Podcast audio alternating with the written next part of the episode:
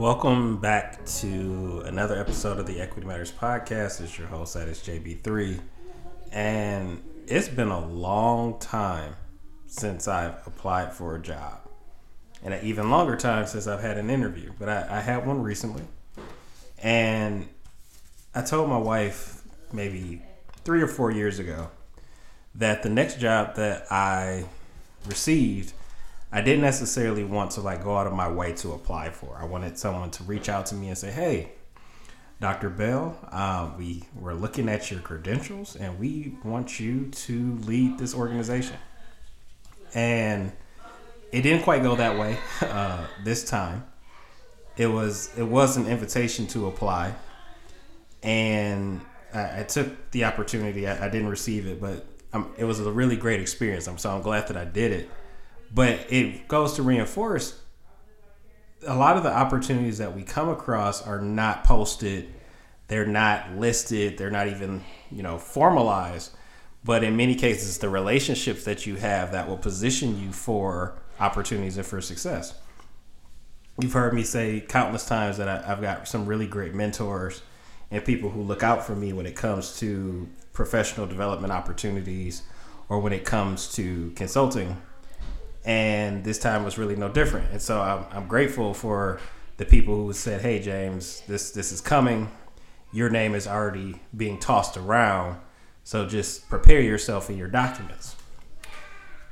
Unfortunately, this is not always the case for people who, who look like me. And when we start talking about one's social capital and the relationships and assets that they have access to, there are significant gaps and inequities. And when we look further Um, downstream in that regard, the same thing occurs. And so you don't have access to the employment opportunities. Therefore, we continue to widen the gap when it comes to something as simple as wages, when it comes to promotion, when it comes to retention. All of these things play a key role. But I am grateful because there is someone out there who's looking to reverse those trends. And that someone happens to be a classmate and a, and a colleague, um, so a fellow Trojan, Doctor Gina Merritt, who has created a social capital platform that is designed to address just this gap. And so without me giving away too much up front, I want to make sure that I introduce you all to Doctor Gina Merritt. Doctor Merritt, could you let the listeners know a little bit about you, maybe where you're from, just something to kick off the conversation? Sure. Uh, I grew up in the Bronx, New York, and actually grew up in affordable housing. Uh, went to um, a number of, uh, I guess, institutions like Howard University, the University of Virginia, the Darden School. All of those things helped to shape where I am today. And, uh, you know, so I'm an entrepreneur, but I, uh, I basically... Uh, manage a social enterprise that provides affordable housing development as well as uh, economic empowerment services. So we've got a lot to unpack there. Um, I feel like I owe an apology to all of the Hampton grads because I feel like Please. Anytime I get an H U person, it's Howard. And so I got to go out of my way now to find some Hampton people. Uh, can I tell a quick story though about Hampton? So my, oh, please do. my, um, My grandfather's brother wrote the alma mater to Hampton. So I do have some allegiance, even though I went to the real H U, my family is tied to that H U. So you're telling me that there's little H U dipped in the other H U. Gotcha. Exactly. Gotcha. So let's talk about your social enterprise, right? Can you explain for us what exactly is social capital? Certainly. So social capital is really about the interpersonal network that one can leverage to gain access to resources or opportunity. It's about power and influence that helps one access something of value. And social capital status is usually attained through educational attainment and economic empowerment. Many people say who live in low income or under-resourced communities, they lack access to social capital. And that lack of social capital leads to a continuous cycle of unemployment in these, com- uh, in these communities. Related to this is the notion of what we call weak social ties. And those are relationships with people that you don't ordinarily deal with. So, you know, not your family or, or your close friends from your neighborhood, but people outside of your normal network of relationships. Research shows that they are of greater value than these, say, stronger social ties of your family and friends. For example, I met a young man, Mister Barnett, in a program for justice-involved individuals. He taught himself how to draft in prison, and that's uh, you know, architectural drafting. And when he got out, he taught himself how to draft using a computer-aided design tool. So he was looking for employment, and he leveraged his social capital with me. Uh, and so I called a colleague of mine who happens to be the owner of a twenty million dollars architectural firm and told him that he needed to meet Mister Barnett because I thought he'd be an asset to, to my colleague's firm. And after meeting him and interviewing him, my colleague actually hired him. Uh, in this case, I could vouch for Mister Barnett because I knew the people running the program and I interviewed Mister Barnett myself. Uh, but essentially, the weak social ties there and the value of my social capital got Mister Barnett access to that opportunity. In the example that you described, we talked heavily about relationships as a form of social capital, but are there other examples out there? Well, I think that social capital really is, is at least the sort of academic definition, is about giving one or leveraging one's relationships to gain access to a resource, okay? And so that could be that could be anything. That could be um, working with, uh, you know, working with someone at the, say, grocery store who um, who has a, a a bank account or a checking account somewhere that gives them or or doesn't charge them fees, and it could be about leveraging that relationship to learn about new information that will help you uh, get to where you want to go in your life. And so um, you can sort of attach value um, to all relationships, right? It is about um, obtaining something of value that you need in your life that helps you move ahead. Gotcha. Gotcha. So I know you tend to frame things from your, your perspective of employment. Could you talk about how does structural barriers affect social capital? Certainly. It's a two-part, a two-part question, sorry. So that, that's the first part. We'll come around to the second. Okay. Well, uh, I would say the lack of social capital in underserved communities, you know, stems from structural racism, discrimination, and ignorance, really, in our employment systems. You know, uh, Black people don't control, Black people or people of color don't control the economy or the labor markets, and therefore don't control most employment opportunities. Um, and so when, say, for example, someone needs to be hired at any firm, typically employers and hiring managers call their friends, colleagues, you know, people they know. When they call those friends or colleagues, those people don't look like us. Um, and so, you know, you see the results of sort of the structural barriers and the lack of access to opportunities uh, really in all aspects of our life, right? Not just employment, like you said. I mean, it's in education, it's in healthcare, um, it's everywhere. And so it sounds like almost like a cycle, right? So if I'm going to just use the good old boys club example, if John calls Bill and say, hey, Bill, I need somebody to fill this position. And then they call Tom. Tom more than likely looks like the other two named individuals in that, that example. And so in a way, that network continues to grow. And then you see individuals of color pushed out of that network even further. So not only is it creating a problem, it's reinforcing that problem. Absolutely. Mm. And, and you know what? Uh, I love to sort of bridge this conversation with affirmative action because, you know, the the um, the majority um, uh, uh, of institutions really have struggled with that notion, right, of affirmative action. But really, you can tie that back to lack of social capital, right? Because if you know, if you look to the people you know and the people who, again, control our institutions, our government, our economy, you know, everything, they are going to connect with people that look like them. And so, you know, when it's time to uh, engage people for college, or again, uh, employment opportunities at any level, I mean, people are going to call the people in their network. And, you know, and certainly at the top of the food chain and the people who are in control of these opportunities, again, we know that they rarely uh, look like us. And so affirmative action, right, which is a, you know, huge thing, really the, the sort of essence of that is lack of social capital. Uh, but of course, we know that ties into racism and discrimination and why, you know, why, why we're not in control of any of these Uh, systems or institutions. So for someone who's not necessarily in a decision-making role, right? Someone who's literally just trying to enter into the job market, how does this lack of social capital impact them?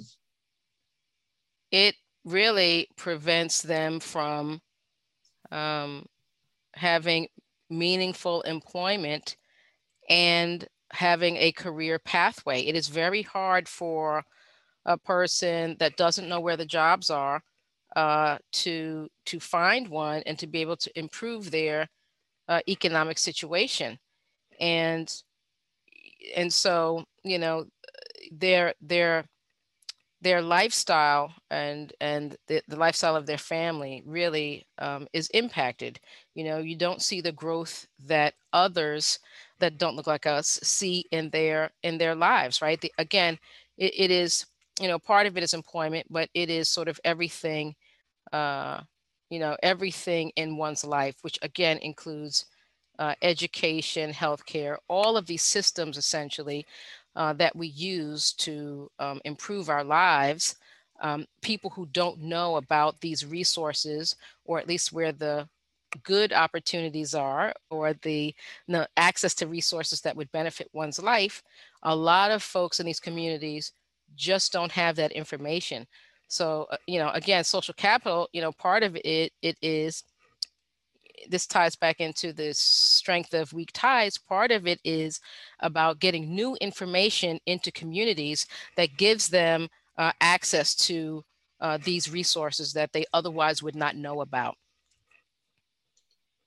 Let's bring the pandemic in the room out, right? So how is COVID nineteen exacerbated or even just impacted unemployment?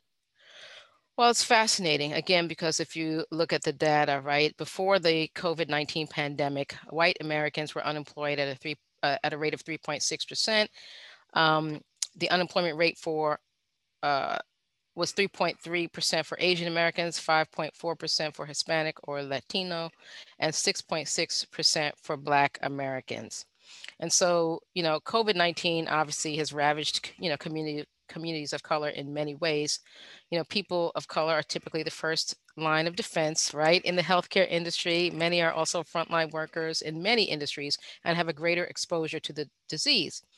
So, you know, there is, there was a significant impact in terms of, you know, obviously people getting sick, which then again exacerbates the, uh, the unemployment rate.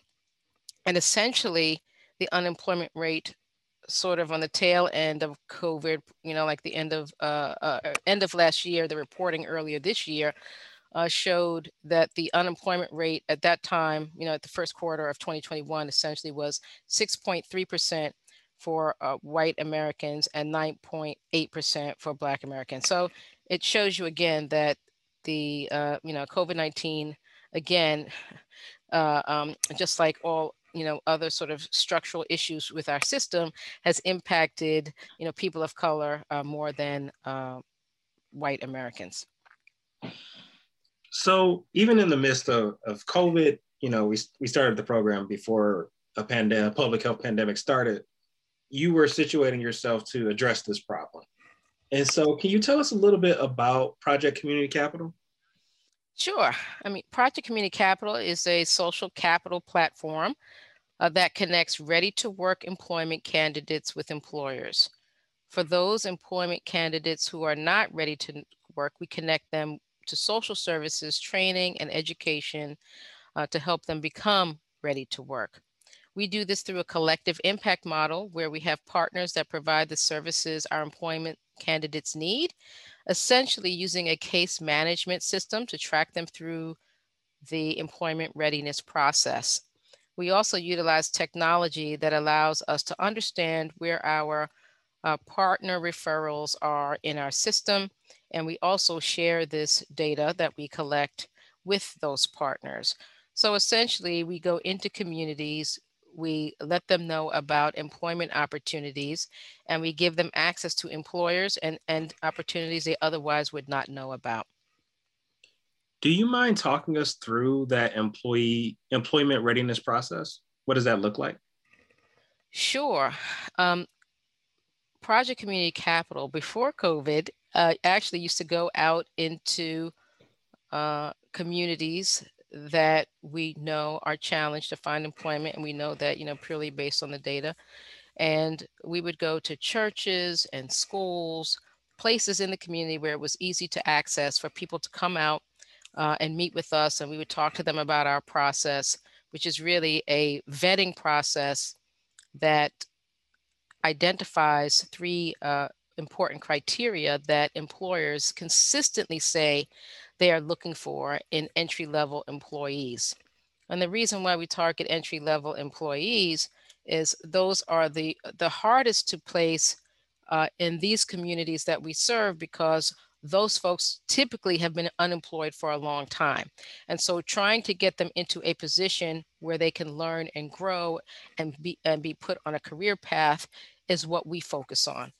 And we find that vetting Uh, and looking for people with R T A, which stands for reliability, trustworthiness, and ambition, uh, will help an employer uh, get to the point where they are willing to hire somebody, and that that person will stay in their uh, job. And we really do that around public projects, because the our problem has been that, or the problem that we're working on is that uh, employers that work on public projects, for example, construction projects, uh, really struggle to find people with R T A. So they hire people and they last two to three days or two to three weeks in their jobs. And so the community that's intended to benefit from this public investment does not benefit, right? You cannot benefit if a contract, say, on a project is six months and you only work for two weeks. And it's because the employer hires someone who's not ready to work, who actually doesn't ha- meet that three uh, important criteria, and they don't last. Meanwhile, there are people in the communities we serve that can work for six months, that will show up every day on time and execute their jobs responsibly. Contractors just have trouble finding them. So our process is that we go into communi- communities, we tell people about the jobs we have, we vet them for that criteria. And, and the other piece of what we find in the work that we, we do in practicing this is that thirty percent of the people that we screen actually have R T A. And so the other seventy percent then we connect with social service partners. And those social service partners help the person with whatever challenges they have that allow them to get ready to work. Now, I'll give you a quick example. Uh, we will interview somebody and they they wind up telling us all kinds of things about themselves, which we appreciate because it really allows us to uh, discern their readiness. Uh, and it's because, you know, working with folks that look like the community we're working in allows them to be transparent in the process. And so we had one person, for example, complain that they lost their last job because they called out at least once a week because they had a headache. And so what we believed is that that person probably has a medical condition, right? Perhaps they have hypertension. We know that plagues our community.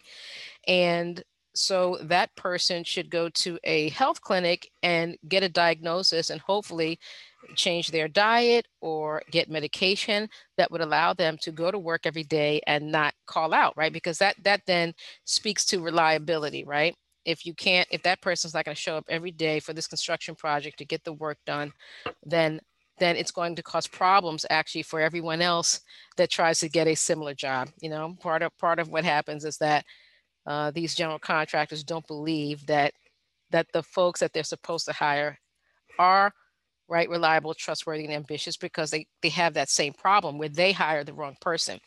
So, so we ensure that Uh, that the people that we screen that are ready to work get connected with that opportunity, and the people that aren't go through a process of getting the services they need so that they can hold a job, uh, you know, for the full tenure of a, of a subcontract. And I know in perusing the website and also just listening to you through you know, class, obviously, you describe Project Community Capital as a social capital platform. And so what does this mean for you and also for um, potential employees and employers? Uh, it means that P C C acts as a social capital bridge for people from underserved communities. And the way we do that is in two ways. Uh, one is about bringing new information to a community's network. So again, we go into a community, we tell them about these jobs, we get people to sign up with them, and we act as that bridge between the employer on the construction project who has to fulfill these socioeconomic goals and the person in the community that has no idea that these jobs exist. So that's our, what we call our project level implementation. Then we are now working on actually an agency level implementation where we are now calling on our social capital network to provide us with jobs that we offer to the general public outside of construction projects. So now we have, now that my friends and family, you know, understand where I'm at with this platform, I'm getting calls off the hook of people looking for employees. And so now we are, um, we're about to launch a partnership with a Uh, a government agency, essentially, where they will, they want us to uh, screen their population, which is probably about, I don't know how many they'll allow us to, to interview, but their population includes fifteen thousand people that are unemployed, or at least that don't report any income. So say half of those people are unemployed or truly unemployed, right? That's still seventy-five hundred people that are part of this government institution that don't have employment. So when my friends call me and say, oh yes, Gina, I have jobs, we'd love you to fill them. That's what I'm working on now, and we call that an agency level implementation. And in that case, I'm using social capital also, which is I'm leveraging my relationships, and then my friends are telling their friends are telling their friends that if you need to hire somebody, you should use P C C. You mentioned this in brief as far as like medical needs, but could you describe how you're working within the system to eliminate inequities for individuals in these low-income communities? Sure. Um, so I am working within a lot of, say, um, government institutions, right? I'm soliciting folks like housing authorities and other government agencies who have access to funding, services, and people to get them to engage uh, P C C. P C C can help those existing institutions rapidly assess who is ready to work and connect them to employers who we have social capital relationships with. Now, these agencies that are responsible for so many people that are challenged uh, in terms of obtaining and maintaining employment, and again, having access to services, uh, they struggle as institutions to execute this work. And we as a private organization partnering with an institution, say like a housing authority who has the dollars and the people, we can help leverage Uh, partnerships from, you know, every everything like um, like health institutions and uh, and colleges, for example, universities, and bring them to our collective impact model to help break down some of those barriers to education. We're also partnering, for example, uh, with a bank, uh, trying to Uh, do financial literacy programs. We are trying to tie in all of the institutions that make our lives what they are and help break down the barriers to access them and to provide uh, equity in all of those respects. Like one of our partners we're negotiating with right now is a, is a university in Maryland. And that university is going to partner with us so that people that are part of the P C C platform, that they're not just stuck in a, say, low-wage job, an entry-level job, which is our goal to, to start them off with, but to put them on a career path means that those folks have to have access to more than just a job, right? In order to truly create uh, or reduce, you know, uh, economic inequality, uh, income inequality, y- you must put people on a career path and give them access to all kinds of uh, resources. So we're trying to eliminate the inequities and really accessing a variety of resources that anyone of any, you know, uh, higher level education or, or employment easily accesses, right? So for you and I, even though we're people of color and we, we still suffer inequities, they are not as great as people from lower income in terms of accessing resources that they need. Slightly tangential, but cu- I'm curious because I'm, you know, in public health, we're talking about unemployment as a social determinant of health. How often does transportation become a barrier, right? So not having access to reliable transportation, how are you able to, to position P C C to address that? So that's an interesting question. We, um, we deal with a lot of barriers, and I would say we address it in two ways. That's part of the reason why we have partners be, and, and are doing this under a collective impact model. There, ha- there are many workforce development agencies out there that this is what they do every day. They eliminate barriers. So we partner with them because they're the ones getting, uh, they're the ones that are nonprofits, and they're getting all the foundation dollars and really the government agency dollars that support those kinds of activities, helping to reduce these employment barriers. We do that uh, sometimes when we're working on a specific project. For example, the project we're working on in Baltimore, uh, there's a few things going on there. One is that it's usually when we're working on a project, we're looking at people that are local. And so the project that we're working on, people from the surrounding neighborhood could actually walk to work, um, you know, or take public transportation because it's that close. That is the whole idea of a project-based implementation. When we get to agency level, it'll be a little different, but even in this project uh, that we're working on, we've done things like, um, uh, for example, we've purchased two weeks worth of clothing for an individual because they didn't have slacks and and um, collared shirts, right, uh, to go to work in, uh, and so that's an employment barrier. If you get a job and you and you can't show up professionally dressed, then you're going to have a challenge, you know, keeping that job. So, in our project level implementations, we include in our budget some funds to help people solve that problem. So, in some cases, people have cars, but they Uh, maybe they, they got a boot on their car. Uh, they haven't been able to re-register their car. We'll pay for those boots to be removed. So we do pay for some of those um, employment barriers uh, to be removed. We, we support people with that. And, and the things that we can't do, we have partners in our collective impact uh, framework that will perform those services. I know folks often talk about, you know, you create solutions that will work itself so that these problems go away. We work ourselves out of work. And I'm I'm taking my very jealous, very uh, selfish approach in this, this question, because I always want to know what role policy plays in things. But say we were to redesign the system, what kind of policies should we be looking at? Well, that's interesting. Um,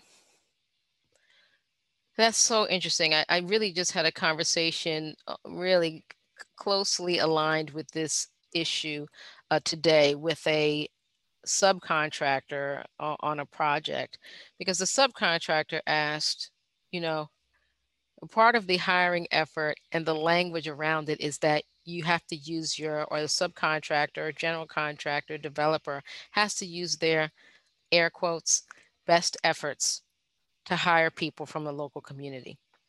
So policy-wise, you know, this causes a lot of challenges, right? Because people, you know, how do you measure what best efforts are and whose measurement is that, right?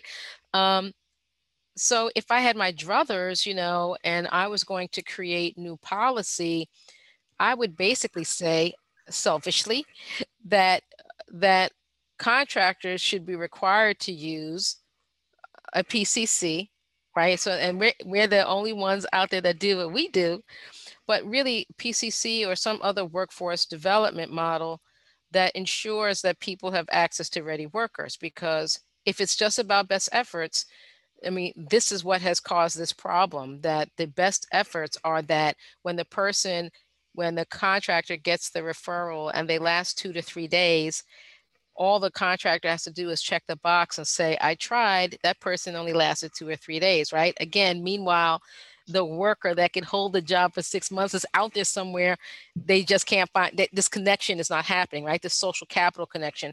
And so the policy that's created around public investment and meeting socioeconomic goals, it's just about best efforts. And in my mind, that's not good enough. I mean, I think that, you know, last year, for example, H U D um, invested something like, uh, I think it was like three hundred billion dollars in, in projects. And, and for that, you have to use your best efforts to hire people.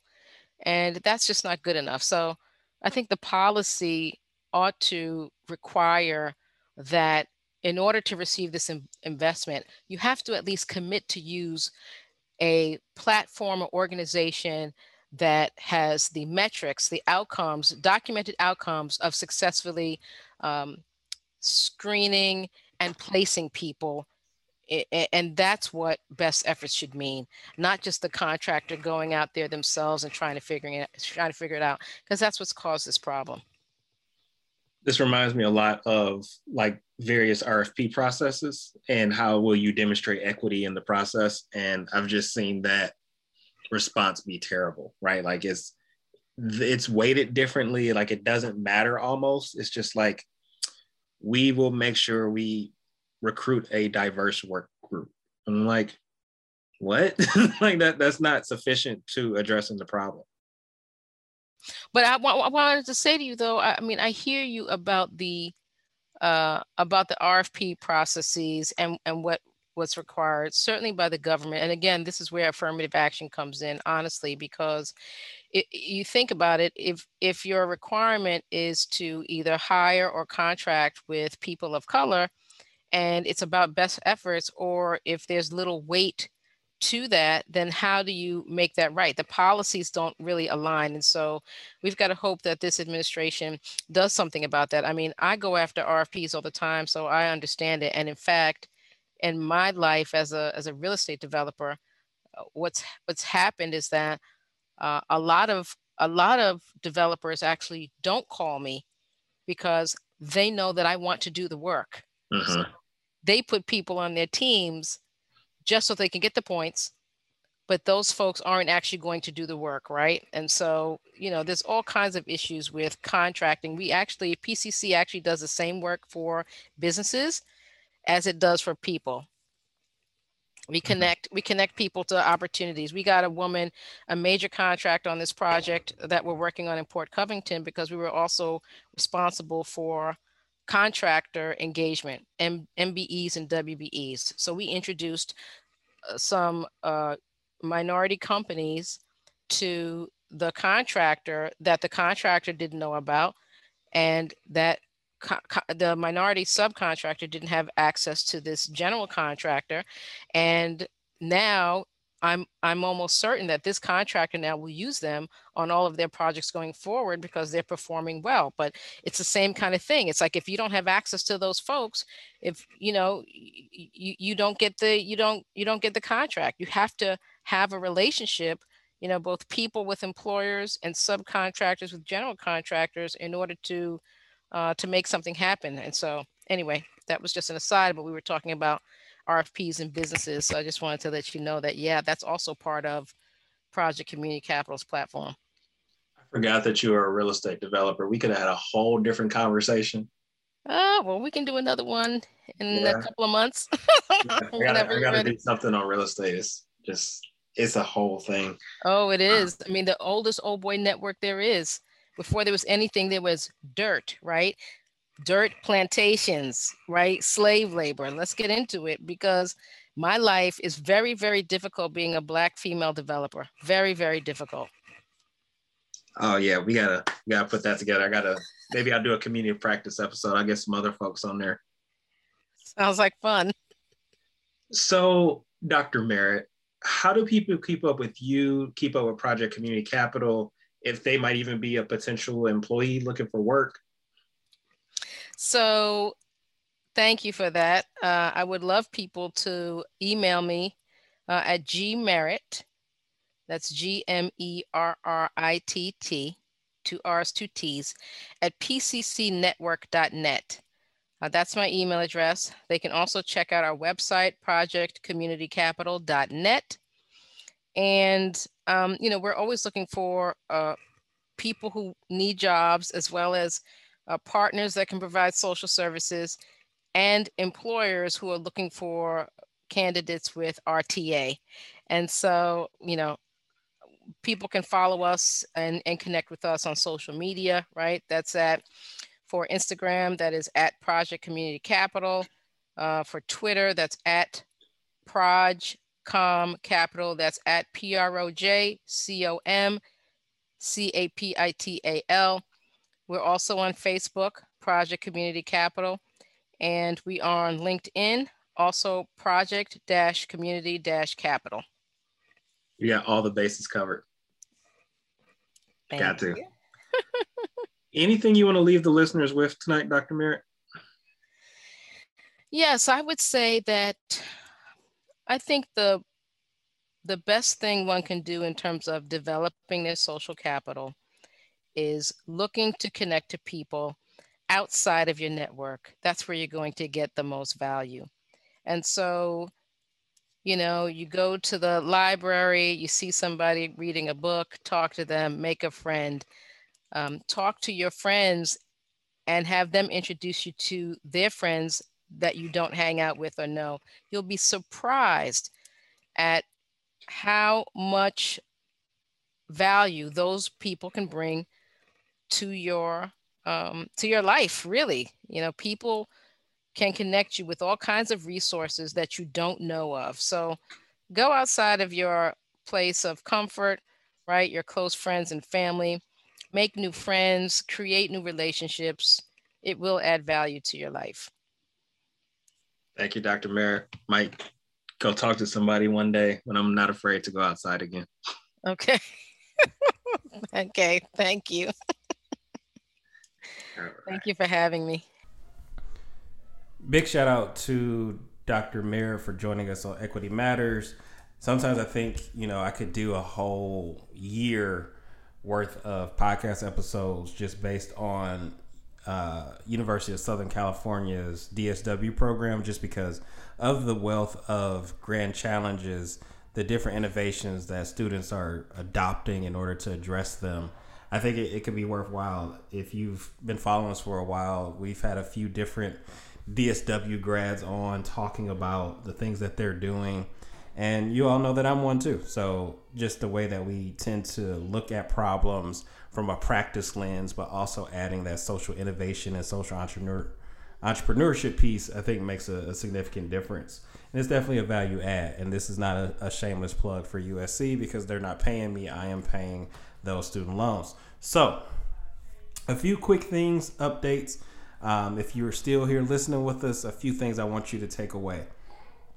First, I have linked up with the hip hop social worker, Christopher Scott, and Gary Taylor of Everybody Relax podcast to create the Brothers in Social Work Collective. We have our first event this upcoming Saturday. That is going to be April the ninth, I believe, with how to amplify your voice in the digital space. Really excited for this topic because it's something that I'm actively doing, right? It's something that I've come to perfect over time, just learning from other spaces and saying, hey, if I have an opinion on something, or if I've got subject matter expertise on something, I can actually put my voice out into the discourse and people will receive it. I think the podcast is a really good example of that. I also think I've built a, a decent social media following independent of the podcast. So there, there's two things working for me there. The link to register is in my bio. So if you want to sign up, if you're following us on social media, you should be anyway. That's at Equity Matters Podcast on Instagram and at Equity Matters P C on Twitter. It's also included in the podcast notes. So if you're listening, follow the links at the bottom. Sign up. It's uh, twenty-seven dollars. It's a good cause. Please support it. If you've got universities or other groups who are interested in having the Brothers in Social Work Collective come on, talk about some of the things that we're doing, how we addressed imposter syndrome, talking about navigating foreign or um, spaces that you're not familiar with, all things that we're equipped to do. We got a few conversations lined up over the next two weeks to work with universities on a, f- a foray of issues. So on a, on a wide series of issues. So I'm really excited for those conversations to pick up. I also have been teasing for quite some time a report that I have been working on. It has finally been published. And so I want to just give a special shout out to the W K. Kellogg Foundation, as well as my partners at the Johnson Center for Philanthropy and the Grand Valley State University for allowing me to lead the, the writing of the Health Equity Social Determinants Report in Grand Rapids, Michigan.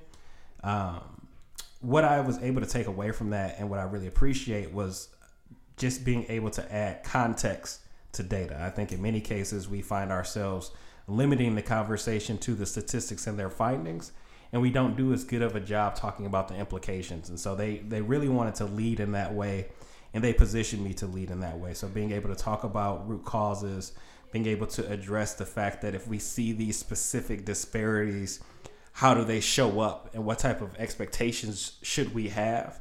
And what are some of the policy implications? And better yet, what can we do to reverse those disparities? So I was really excited to to play a role in that conversation.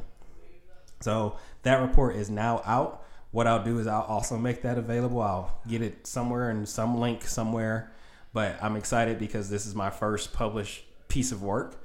So seeing my name in A P A format definitely got me a little geeked. I'm not even going to hold you up. I've got another piece that I'm working on. Can't share too many of the details yet, but know that it should be done sometime this summer. Really excited because it's it's just been a, a whirlwind of opportunity, and I'm grateful for that. As as my friends say, living in abundance, y'all. Um, what else is going on? Our trainings are live with the Cummings Graduate Institute. Those links are in our bio also. Be sure to check those out. What else? I feel like there's there's always something.